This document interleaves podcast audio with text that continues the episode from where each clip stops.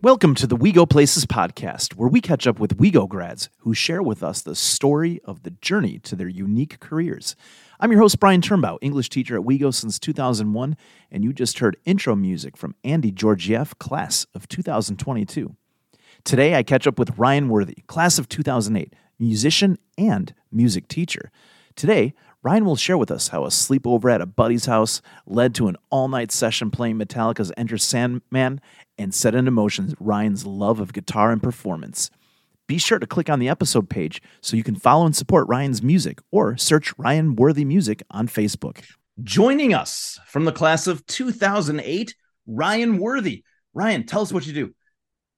Hi, uh, uh, I'm a musician. I, I teach music. Uh, I do side work where I can, and then uh, mostly just play with my bands. Now, Ryan, you when did you have the music bug bite you? Like when when how when when did that happen? When I was probably it was summer of eighth grade going into freshman year. Uh, one of my friends played guitar a lot, and uh, I was over at his house, and it it actually started. The very first song I ever learned how to play was "Enter Sandman," Metallica. That that was the song he was playing all night. so he was playing the song on repeat, and eventually I was like, "Hold on, that doesn't look too hard. You, you think you want to show me how to do that?" And I learned it, and I was like so excited to go home and show my dad because he listened to Metallica. I was like, "Check this out."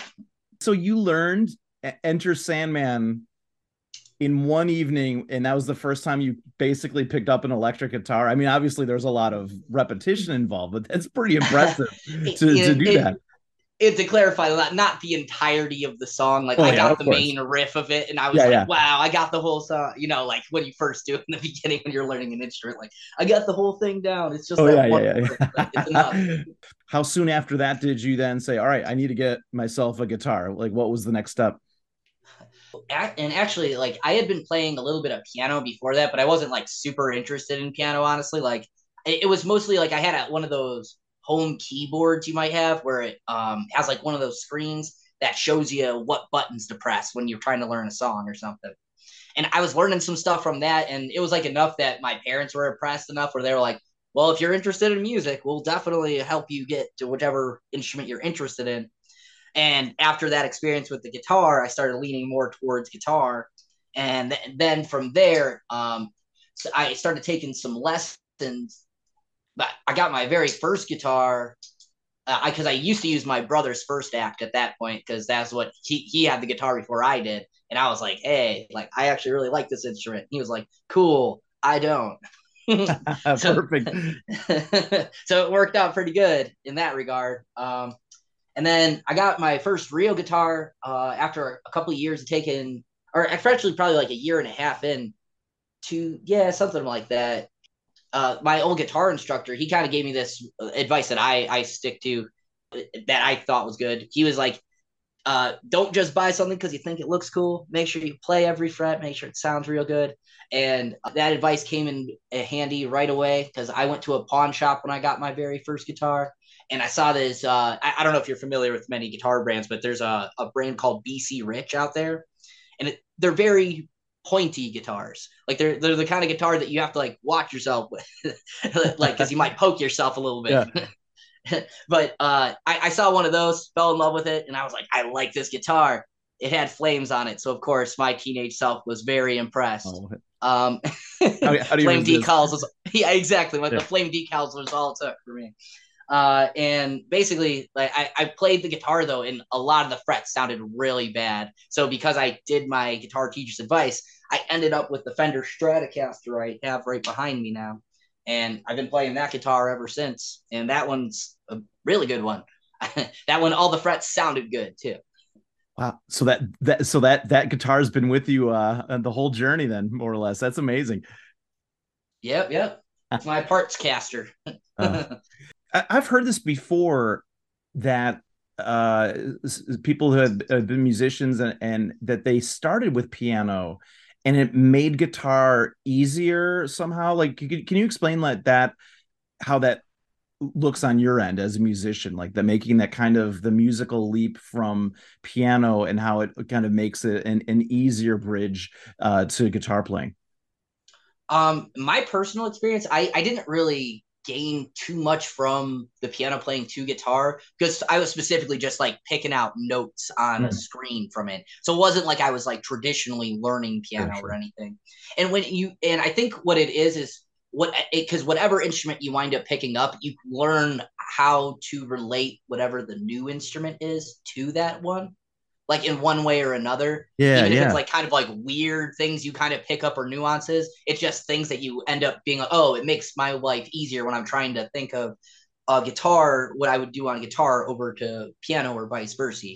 You know, so uh, I, like for me, uh, like because like uh, um, I do play bass and ukulele as well, and I think ukulele was a really uh, good example of this for me because when I was when I made the realization with ukulele, it's literally the exact same tuning as your first four strings on the guitar, but you're capoed on your fifth fret.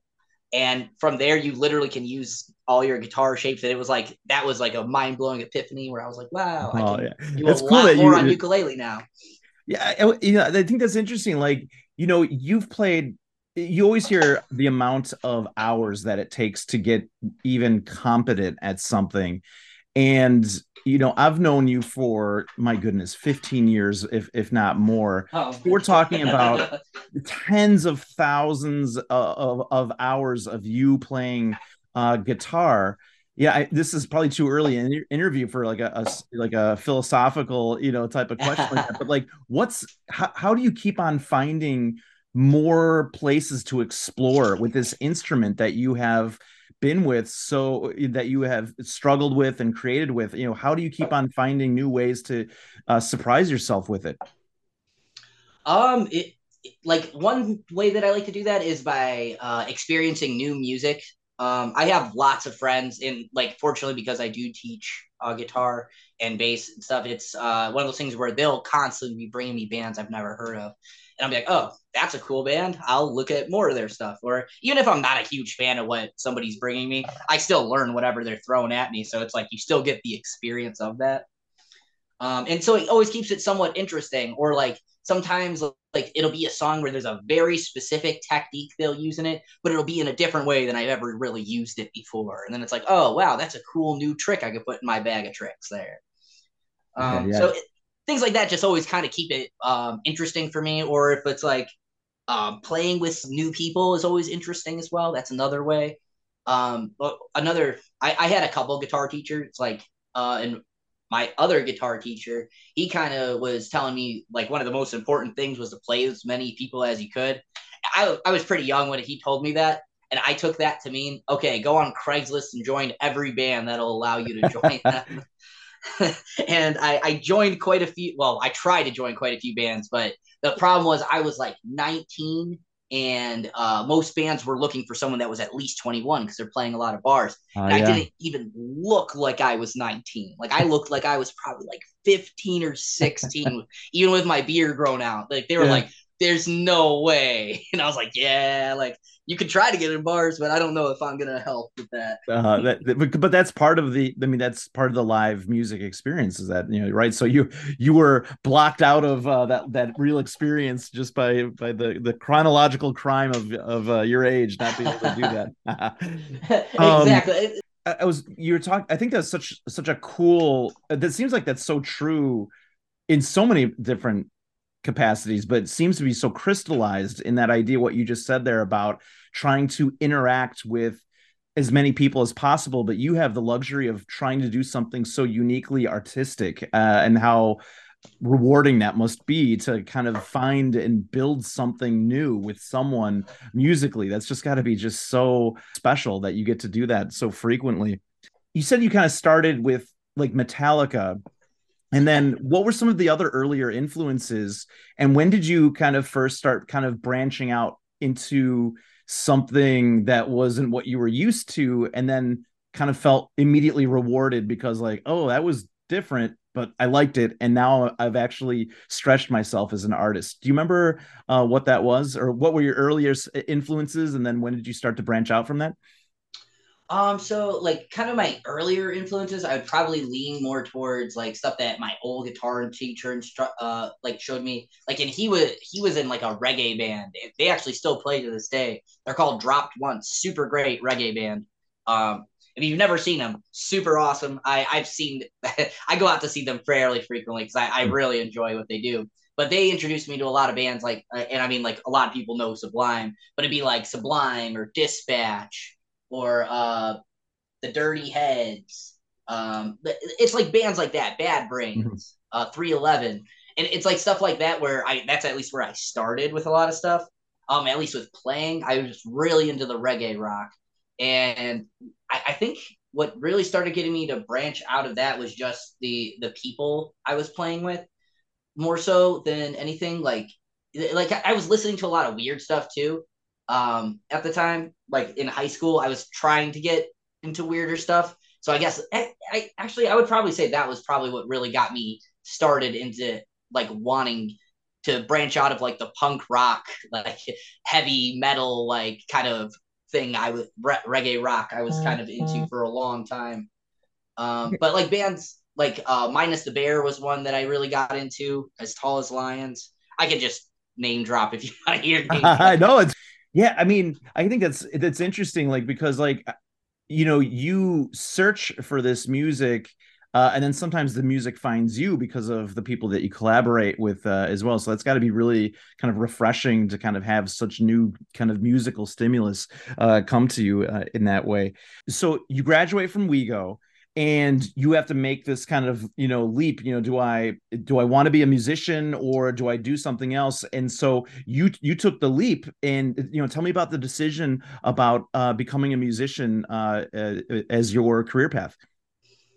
Uh well so uh, i what really kind of like I, I was always interested in music since i started playing guitar but what really kind of made it where I was going to try to make it part of why I'm living and stuff was I, I worked in a factory for a few years uh, right after high school. At the same time, I was trying to do like early band stuff, mm-hmm. um, and and I, I, had a good time working at the factory. I got a lot of great experiences out of it, but um, I, I wound up having to leave from the factory. And when I left from the factory, it was one of those things where I, I was kind of figuring out what I liked, and I generally I always had some kind of side work going on as well, like for when I didn't have as many gigs going. And back then I was still trying to build up like the the contacts, trying to get like the the regular shows or the people so that you can like make some money doing stuff. But um more or less like it I mean, it wasn't like a hard decision because I just really, really enjoyed it. And the live show stuff was definitely my favorite thing. Like,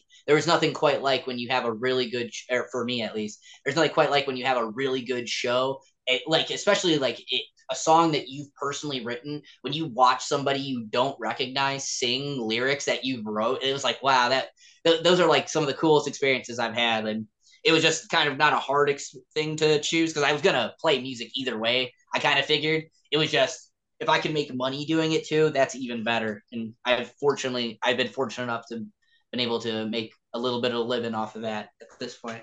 I think that thing what you just said there is got to be peak artistic you know bliss where you've created this thing it permeated you know the the music sphere and it comes back to you purely in the enjoyment of a fan that you never met before. I mean, like that's just the best. I mean, that was that's incredible. That I that that I, I can't imagine a, a better artistic feeling that because you you know how many painters never get to see someone look at what they make you know or uh, sure. or anything else and you got to see that happen in real time what, what a what a gift let's talk about your creative process so like you have you know you have I guess different hats that you can wear, right? Where there's like Ryan Worthy, what you make as yourself as a as a musician, and then you have uh, people who've been longtime collaborators with you uh, musically, and then you said before that you like picking up gigs with other people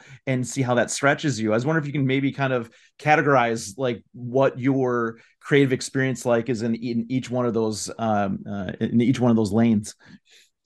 Uh, sure. Yeah, like uh, so I do a lot of solo stuff. In like, are you talking more like songwriting or just like gigging wise? Yeah, oh yeah, answer it any way you like. Yeah, any, any way you like. Um, so yeah, like um, as far as like when I'm, that's how I do most of my songwriting is by myself. Like, um, like my band Invisible Cartoons is kind of a unique um case in the sense of like we usually write songs together where like we get together and like um it'll usually start as an idea that we'll just start really flushing out at a practice and we'll eventually make a new song from that um, but most of my writing like happens while I'm sitting by myself in a room, and it's just easier that way. Like, I, there's a couple people that I found I've been able to write with, like, but it, I find like a lot of times I'll be very hesitant to say lines out loud because I don't want somebody to like be like, "Wow, what a stupid line that was," right? Oh yeah, yeah. something like that. You know, yeah, it's like. Yeah, yeah. And even if the line really isn't that bad, it's like you have that that little bit of doubt in the back of your head. So it's like, oh, maybe I'll just keep it to myself Whereas when I'm by myself, there's no judgment like that. So I can just say the silly, goopy stuff, and then I can just erase it later when it I, it makes more sense what to put in that spot. Um, and then like in terms of like playing the gigs and stuff, like the solo shows, um, uh, uh like I've been getting a regular gig right now, um, in Crystal Lake at a place called Cantina 52 that I really like. They always treat me really good out there and um, I it is definitely different playing solo. Um, that was like something that I kind of started doing more recent. Well, I say more recently because I've done like some solo stuff for years, like at farmers markets and stuff. I think I've even met you at a farmers market once yeah, or twice. Yeah, there. for sure. Um, but it, it's it's just different in the sense like where when I'm playing with a group, I always have them to kind of bounce stuff off of, right? Like where if I'm on stage and I'm like floundering in front of the audience in the sense of like trying to talk to them, like being more awkward than I intend to be. At least usually if I have a bandmate there, I can play it off a little bit better than solo.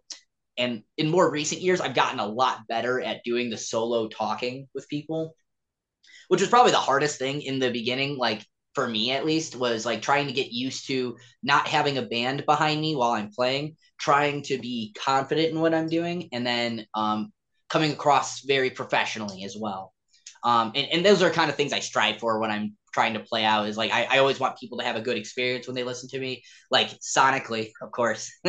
But like also like in terms of like dealing with me i don't want anybody going back to like that ryan worthy was such a hard guy to deal with. So it's like i, I always have that and I, I do that kind of thoughts with my bands too but um and then in terms of playing with my bands like i was saying i usually have them to play off of and that's probably the most fun I have is when I'm playing with one of my original bands, because I, I enjoy the music that we wrote a lot, and then uh, like I was saying, like the the experience I had had where it's like you write music, you watch somebody repeat this the lyrics back to you. It's like a really cool feeling. Um, and then just also having, especially because like I'm such good friends with my bandmates. Like I know some people where it's like their bands are just business. Like they show up, they play the show, they don't even really like each other, but they don't know other people that can fill the spots for hmm. their parts. So they just keep getting back together and doing it because they're making money or however they've gotten together to make it work. But I, I just am genuinely uh, blessed enough to have like people that I, I can not only rely on, but I genuinely enjoy the company of. Um, and then in terms of the side gigs, like the the the get picked up for random stuff. Like I, because I've done all kinds of that too. Um, I played with a country band um, earlier this summer. I, I, think it was called Bartlett Fest or something like that. Hmm. Um, that was really fun. I, I really enjoyed those guys. They were really cool. Um, and that, that that's a little different too because I don't know these guys nearly as well. So it's not like I I need to be.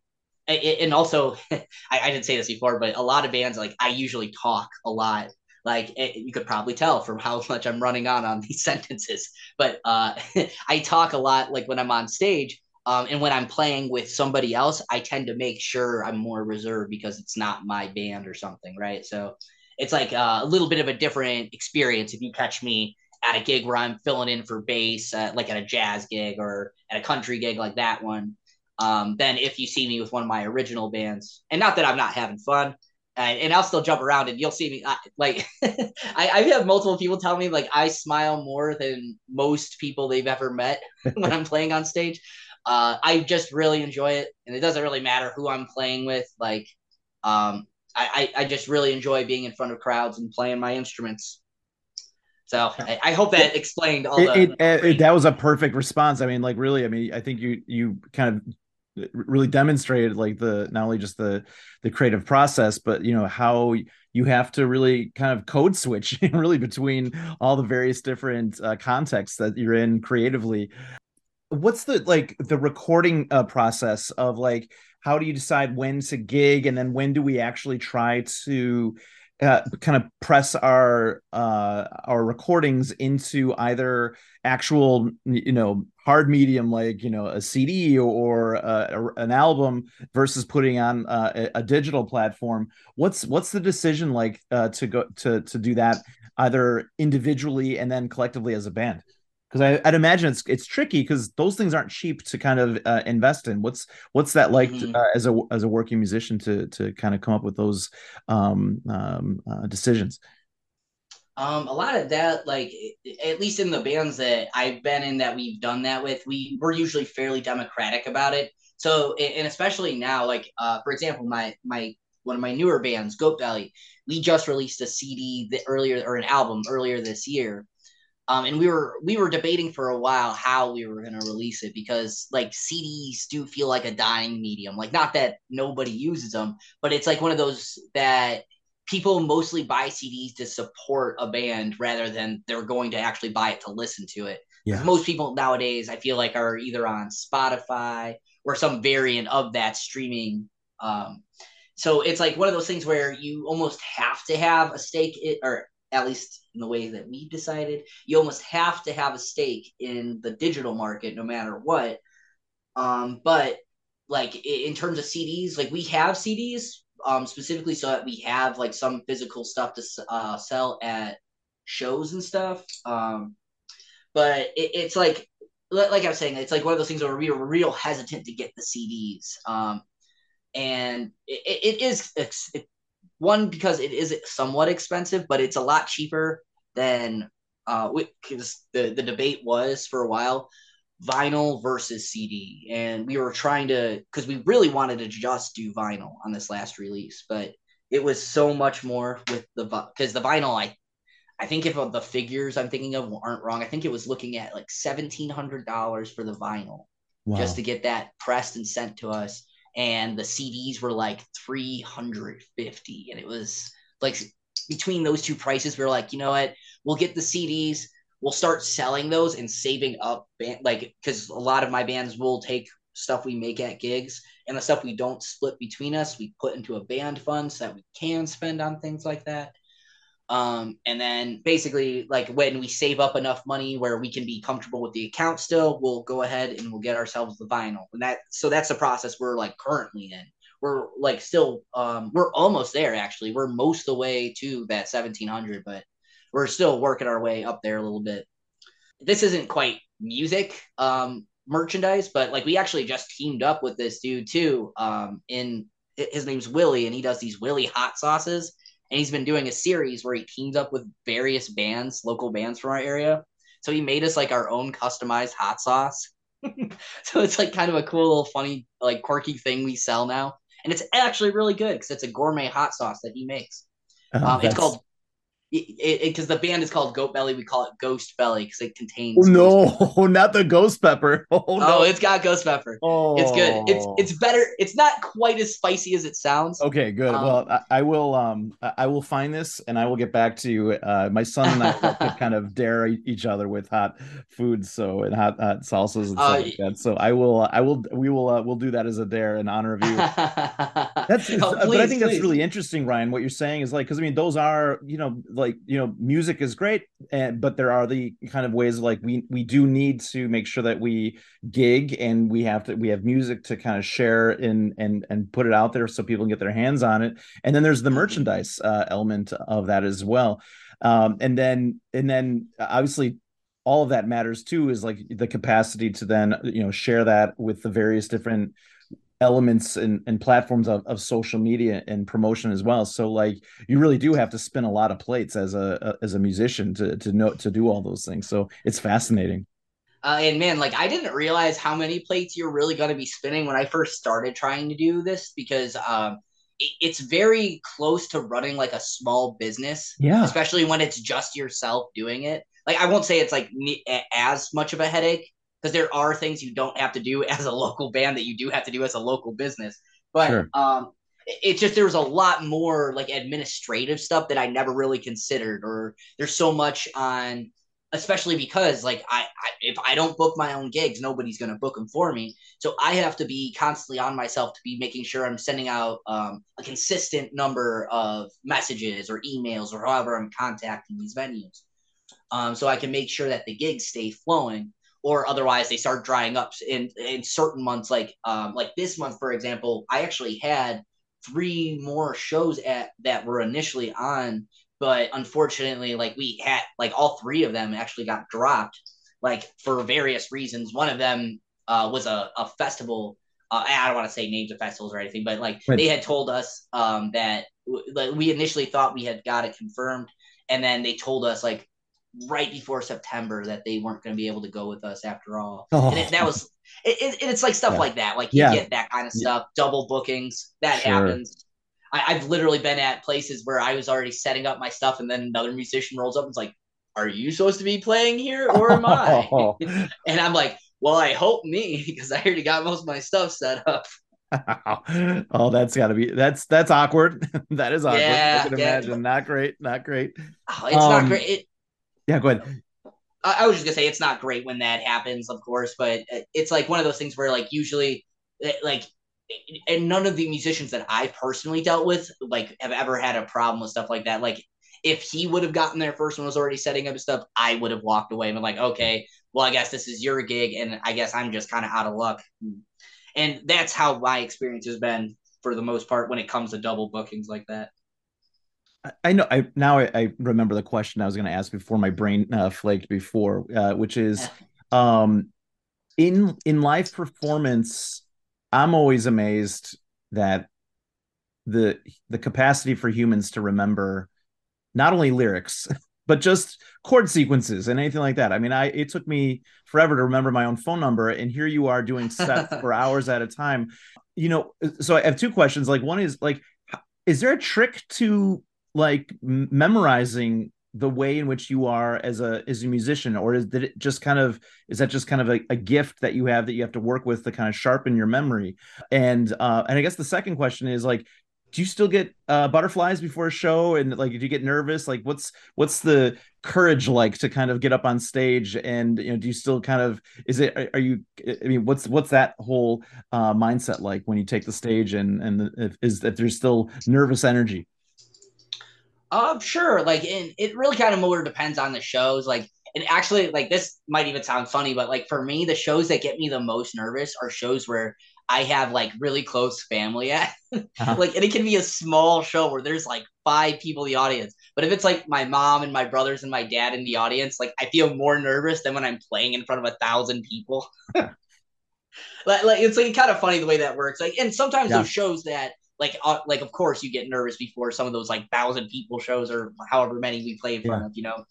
Uh but it, it's just one of those things where like i i enjoy it enough uh, like i how do i say that? It's like i enjoy it enough and it gives me enough of like i guess an adrenaline rush that like it's like Sure. cool to get into it you know? Like i uh, no matter how nervous i am when i first start um it, it the nerves subside after a song or two. Like then it feels like oh I'm into the element and I'm good to go now. Even if I was really really nervous.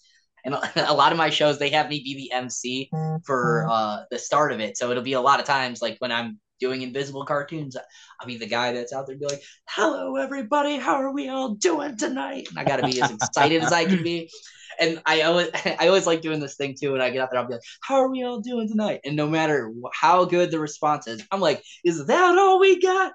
I said, "How are we doing tonight?"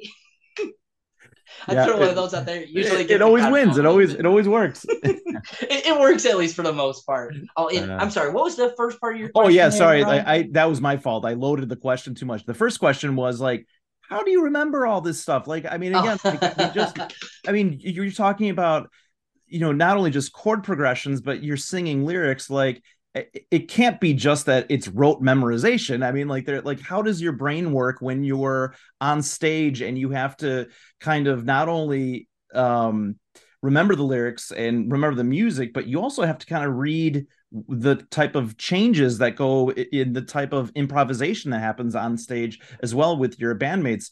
How's your brain work when you're on stage? How would you describe it? Um, as far as like the memorization and stuff on stage, like um, for me, like I have a very specific method. Like I, I wish I had more of a gift where like I had photographic memory or whatever, um, or perfect pitch. But it's like one of those things where like my, it's like real simple what I do. I just have like a, a, a certain written method that I literally do where every song that I'm going to be playing, like, like I've done this for a lot of stuff. Like uh, I'll get wedding gigs sometimes where they'll throw like 50 songs at me and they'll be like, okay, I need you to learn all 50 of these. And usually I'll have like a month to learn it, but it's still like what I like to do is I'll take it and I'll break that those 50 songs up over like a three day period. Be okay, I need to get through this many songs on this day, this many songs on this day, this many songs on this day. And I, I have to actually write down what the progressions are. And I do it by ear unless it's really complicated and I'm having a lot of trouble. Like it's a lot. And the reason why I like to do it by ear is because it makes me really listen hard at it. And I have to actually figure out what I'm doing then. Um, if it's really complicated, like I said, like I'll, I'll, look up a chord progression if I need to, but for the most part, I try to do it all by as much by ear as I can, and then um, it, because I'm doing those motions, it helps it sit better in my memory. So it's not like any magic or anything, in my opinion. It, uh, it it's just me like sitting there writing it down. Um, and then when I'm on stage and playing with people, like uh, a lot of that is. Uh, I think um, one of the best ways I heard this was like actually my friend Ryan that I play with very frequently. When I was younger, he kind of like made a really good point to me about um, when it came to trying to sing and play guitar. Uh, he was basically uh, paraphrasing because I can't remember his exact words. It was something to the degree of um, when you're trying to sing while you're playing guitar, you have to know one in one of them well enough that you can't be thinking about it, so you can focus on the other. So most people focus on the guitar aspect of it because you can focus on your singing that, or how do I say? I think I messed up saying that. No, no, no. I, on... I totally got what you. Yeah, no, that made perfect sense the way you explained it. Yeah, oh, yeah. Oh, great, great, great. Yeah. So like, it's just more or less like you have to be able to play the guitar part like through muscle memory almost. So you're not really focusing on that. You're just keeping your rhythm, whereas you're focusing on your singing voice, and vice versa. If you're trying to do the other, like, if you were like a really good singer, I imagine that that's never been my experience because it usually starts guitar for me, and then I work up the vocals. But uh, I'm sure that if you're the you're a very good singer, then it would be mostly you could focus on your strumming than the other way around. But. Yeah, because I'm I'm always amazed when I watch someone just go back and forth between like just you know jamming on guitar and then still be able uh, to sing brilliantly at the same time and i, I just I, am I'm, I'm always trying to understand like how can the brain be working that hard? It just doesn't oh, make sense. Man uh, the the people that get me the most are the drummers like especially the drummers that can sing because it's yeah. just you need so much independence with each limb to like make the drums work there. Like, and, like uh, I. I, am fortunate enough to be playing with some super talented drummers, and when I watch them, it's just so crazy because their left and right feet are both doing different things, while their right hands and left hands are like syncopating on certain beats, and then they're they're singing on top of it, and it's it's like mind blowing to me that they can do that. yeah, it's like what are I, like part octopus or something? it feels that way a lot of times, yeah. man. Where I'm like, I can't believe how accurate you can do all those things. I, I guess it's what you spend your time doing, but uh, like playing guitar or playing bass or like that, that's hard enough. Like trying to keep that in time. I'm like trying to imagine trying to add in some uh uh some jigging shoes or something on top of it. Yeah. So Ryan, who are you like? Who are some of your kind of guitar heroes, right? So like when you're like sit back and like I just want to be in the presence of someone like when I'm listening to someone like this is this is this is something that I really enjoy, uh, or or has there been some other recent uh, kind of uh, guitarists you're like, oh, they're doing they're doing it pretty well too. Um, they, I got a handful of them, right? Like, cause I, I like Guthrie Govan a lot. He's a dude I go back and listen to quite frequently. Django Reinhardt is awesome. I, I he, he's part of the reason why I got into jazz in the first place. I, mm. I really like Django. Um, David Snider was awesome guitar player. Um, or excuse me, I said Snider. I meant Knudson. David Knudson. For, they're both from Minus the Bear, but um, Uh, God, I can't think of another one on the top of my head here. Like I, I can name like some of like the the standard ones, but it's like th- those are probably yeah, those like are the those are the real gems, you know, that you'd. I guess so... like some B sides a little bit, like where it's like one of those where it's like uh you might have heard like Guthrie Govan was in this band called the Aristocats, or God, I always do that. The Aristocrats. I don't ah. know why I always say Aristocats, man. That Disney movie really that old Disney cartoon. They got you. Yeah, it must have, man. Like, uh, but like that band's really cool. Like, uh, I don't know. Like, I, I like some unique guitar players, but I also like the standard ones, like Jimmy Page, Jimi Hendrix. They're all great. It's just those are the dudes I probably listen to. Um, I couldn't even name the guitar player, but like right now, a band I'm really listening to that I really like their guitar work. I don't know the guitar player's name, but uh, he plays in a band called A Wilhelm Scream.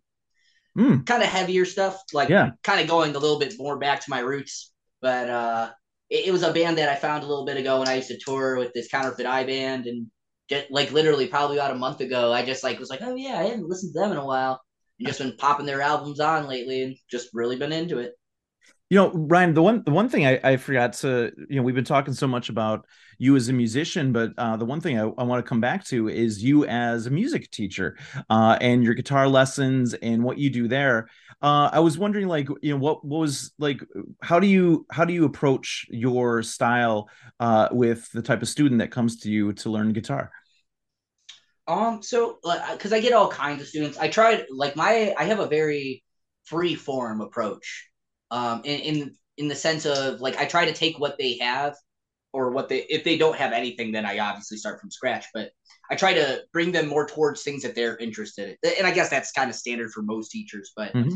It's like one of those things where a lot of teachers like focus real hard on learning musical notes but like for me like it's like oh yeah we can totally do that but like the things that these are going to be useful for are specifically if you're trying to get into musical education like i'm doing. That's a very important thing. Trying to do classical music you have to be able to read staff there's no getting around it. Jazz as well you, that's real important for you to be able to read some staff there. But um, like if you're just trying to be a rock musician or you're just trying to play for fun it's like a lot of those people they don't really want to learn the notes like at least in the standard format right?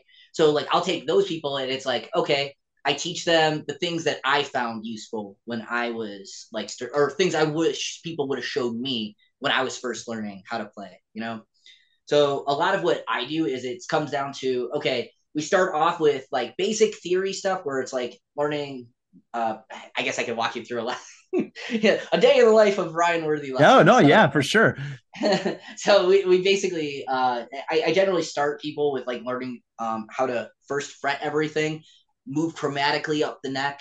And then once they can do that, like we start learning sequences, specifically like m- major scale sequences. Um, and once you can learn the major scale sequences, I use that to help learn triads um, and build chords. And once we know what builds the foundation of a chord, you kind of move into actually building those chords. Um, I personally subscribe to the caged method if you go online, you'll see a lot of guitar players pooping on the the caged method, but mm-hmm. that is a very powerful tool. Um, and for those of you that don't know, caged is literally the five chord shapes that you should know how to play on your instrument. C, A, G, E, D. If you know those five shapes, you just learn how to move them up the neck, and you can play a very wide variety of shapes from that.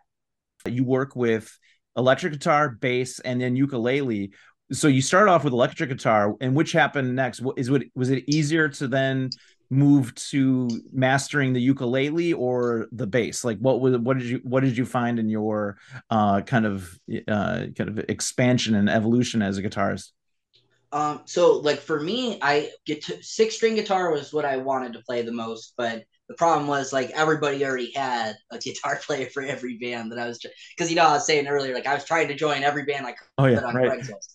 So uh, like I, everybody already had a guitar player though, so it was like okay, well I guess I'll pick up bass, and, and that's kind of how I really started getting into gigging as much as I did. Um, I I just been that's most of my touring bands have been all like me playing bass with them. Um, I, I've had some really really cool experiences touring. Like I wouldn't give them up for the world, but there's some things I wouldn't do again. slept slept in a car a few times. Wouldn't recommend that part. yeah, part of it. Yeah. Yeah. So speaking of like, uh, uh, like, so you were able to do some touring where you were able to kind of see the country. What were some good memories of that? And who are you, who are you touring with? Um, so probably the the bands I toured the most with were uh, it, it was kind of a weird experimental electro punk band called Counterfeit Eye. That was probably my first real. That was my first real touring band. Um, they were already touring before I joined them. Uh, actually, kind of a funny story with that dude too. Um, I I met him. He was a super nice dude. Um, and like years later, like because I played with him for a while, he he told me like when he first met me, he thought I was to be really bad at my instrument. And I was like, why?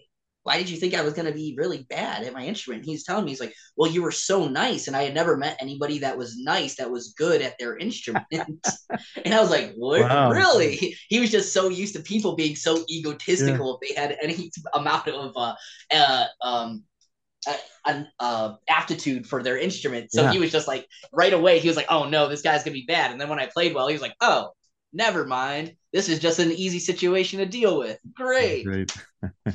um, but yeah, so like, we, and we did some really cool stuff. We we had some really weird experiences. Um, um, we had one time where uh, we we went down to St. Louis, and we used to go down to this church that way a lot because they would let us play there. They would let us stay the night if we wanted to. We never did stay the night. They would let us, and they would also feed us when we came through there. So it was a really nice little stop on a tour.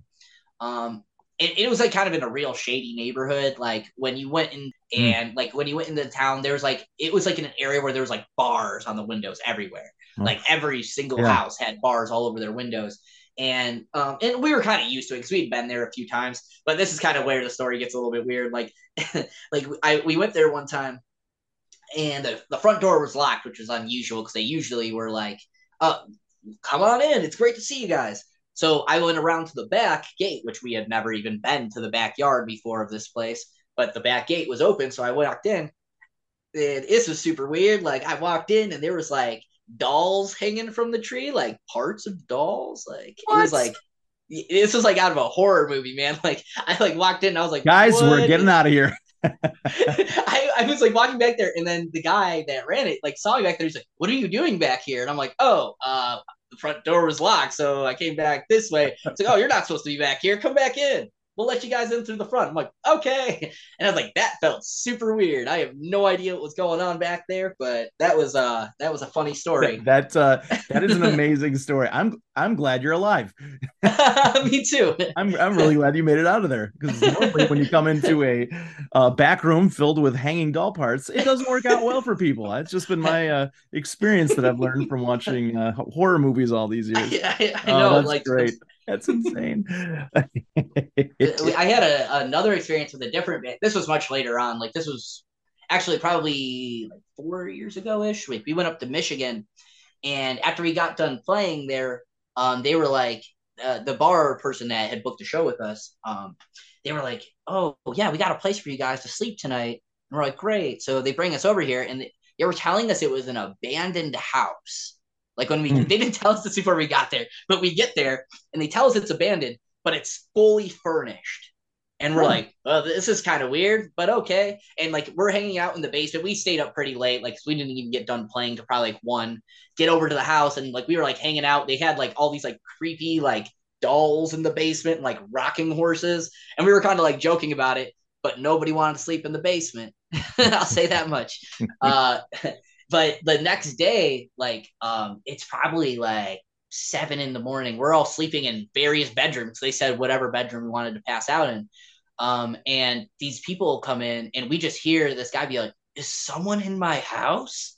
Oh no! And like and yeah, like my drummer, it, my drummer's like one of the nicest dudes in in uh, Invisible Cartoons. His name's Jeff, and Jeff, like he comes out, he's like, "Guys, I am so sorry. We're with the band last night. They told us this was a cool place to sleep in." And the guy's like, "Wait, you're with the band?" Oh, that's fine then, man. That's cool. You guys can go back to sleep if you want. You guys want breakfast? You guys want breakfast? We'll make you guys breakfast. And we're like, oh, no, we're just gonna probably take off now. But it you, you never know what you're going to run into when you're going out on the road. And that's kind of one of the things I like. I, I was like saying this to my bandmate the other day. It's like, there's not many, um, pro- I guess professions or experiences you have, probably other than being like maybe a carny or something, where you're like, uh, if anybody has a floor for us to sleep on for the night, we would appreciate it. Uh, yeah, yeah, I mean, I just I love the idea that like your your life was hanging in the balance, and then all of a sudden you're no, you're good. We're good. Keep the band. You, you, just never know what's gonna happen. Sometimes, like you meet some really cool, nice people. I've met some like people that have treated like people that have been so nice, treated me so well, and I would go back anytime and do a lot of things for and help out any way I could. Yeah, I think it, that's it, I think I think that's just the you know I think that's such got to be such an, an interesting kind of community of people who recognize people who are making music, sharing it, and and are and just making art, you know. And I think that's the the tightness of that community where people recognize each other. And I think that's just so special. Oh, so cool. Ryan, this has been great. I like ending the interview asking my guests for any tips for success that you could give current Wildcats. What would you tell them? Um, first, if you're trying to be successful as a musician, practice a lot. Um, make sure you're on time. Uh, uh, actually, mostly if you can do those two things, like it, it, it's hard to get a musician that does those two things. So if you could just practice a lot and be on time, you will be set for a lot of things. it's applicable for everything, really. But yeah, for sure, for sure. Yeah, amazing. but like, if it's just like that's probably like some of the best advice I get. Like, it's I know so many musicians that kind of improvise it in the moment, and it sometimes goes well. But it, if you're trying to like really be successful in music, you don't. Actually, I don't even want to say it that way because everybody has their different path in that, you know. That's so I don't know. Everybody's got their own way to make it. That that was just my personal uh, take on it. That's how it turned out for me. I practiced a lot and I made sure I was always on time to what I was doing. And people always appreciated that. Ah, that's so great.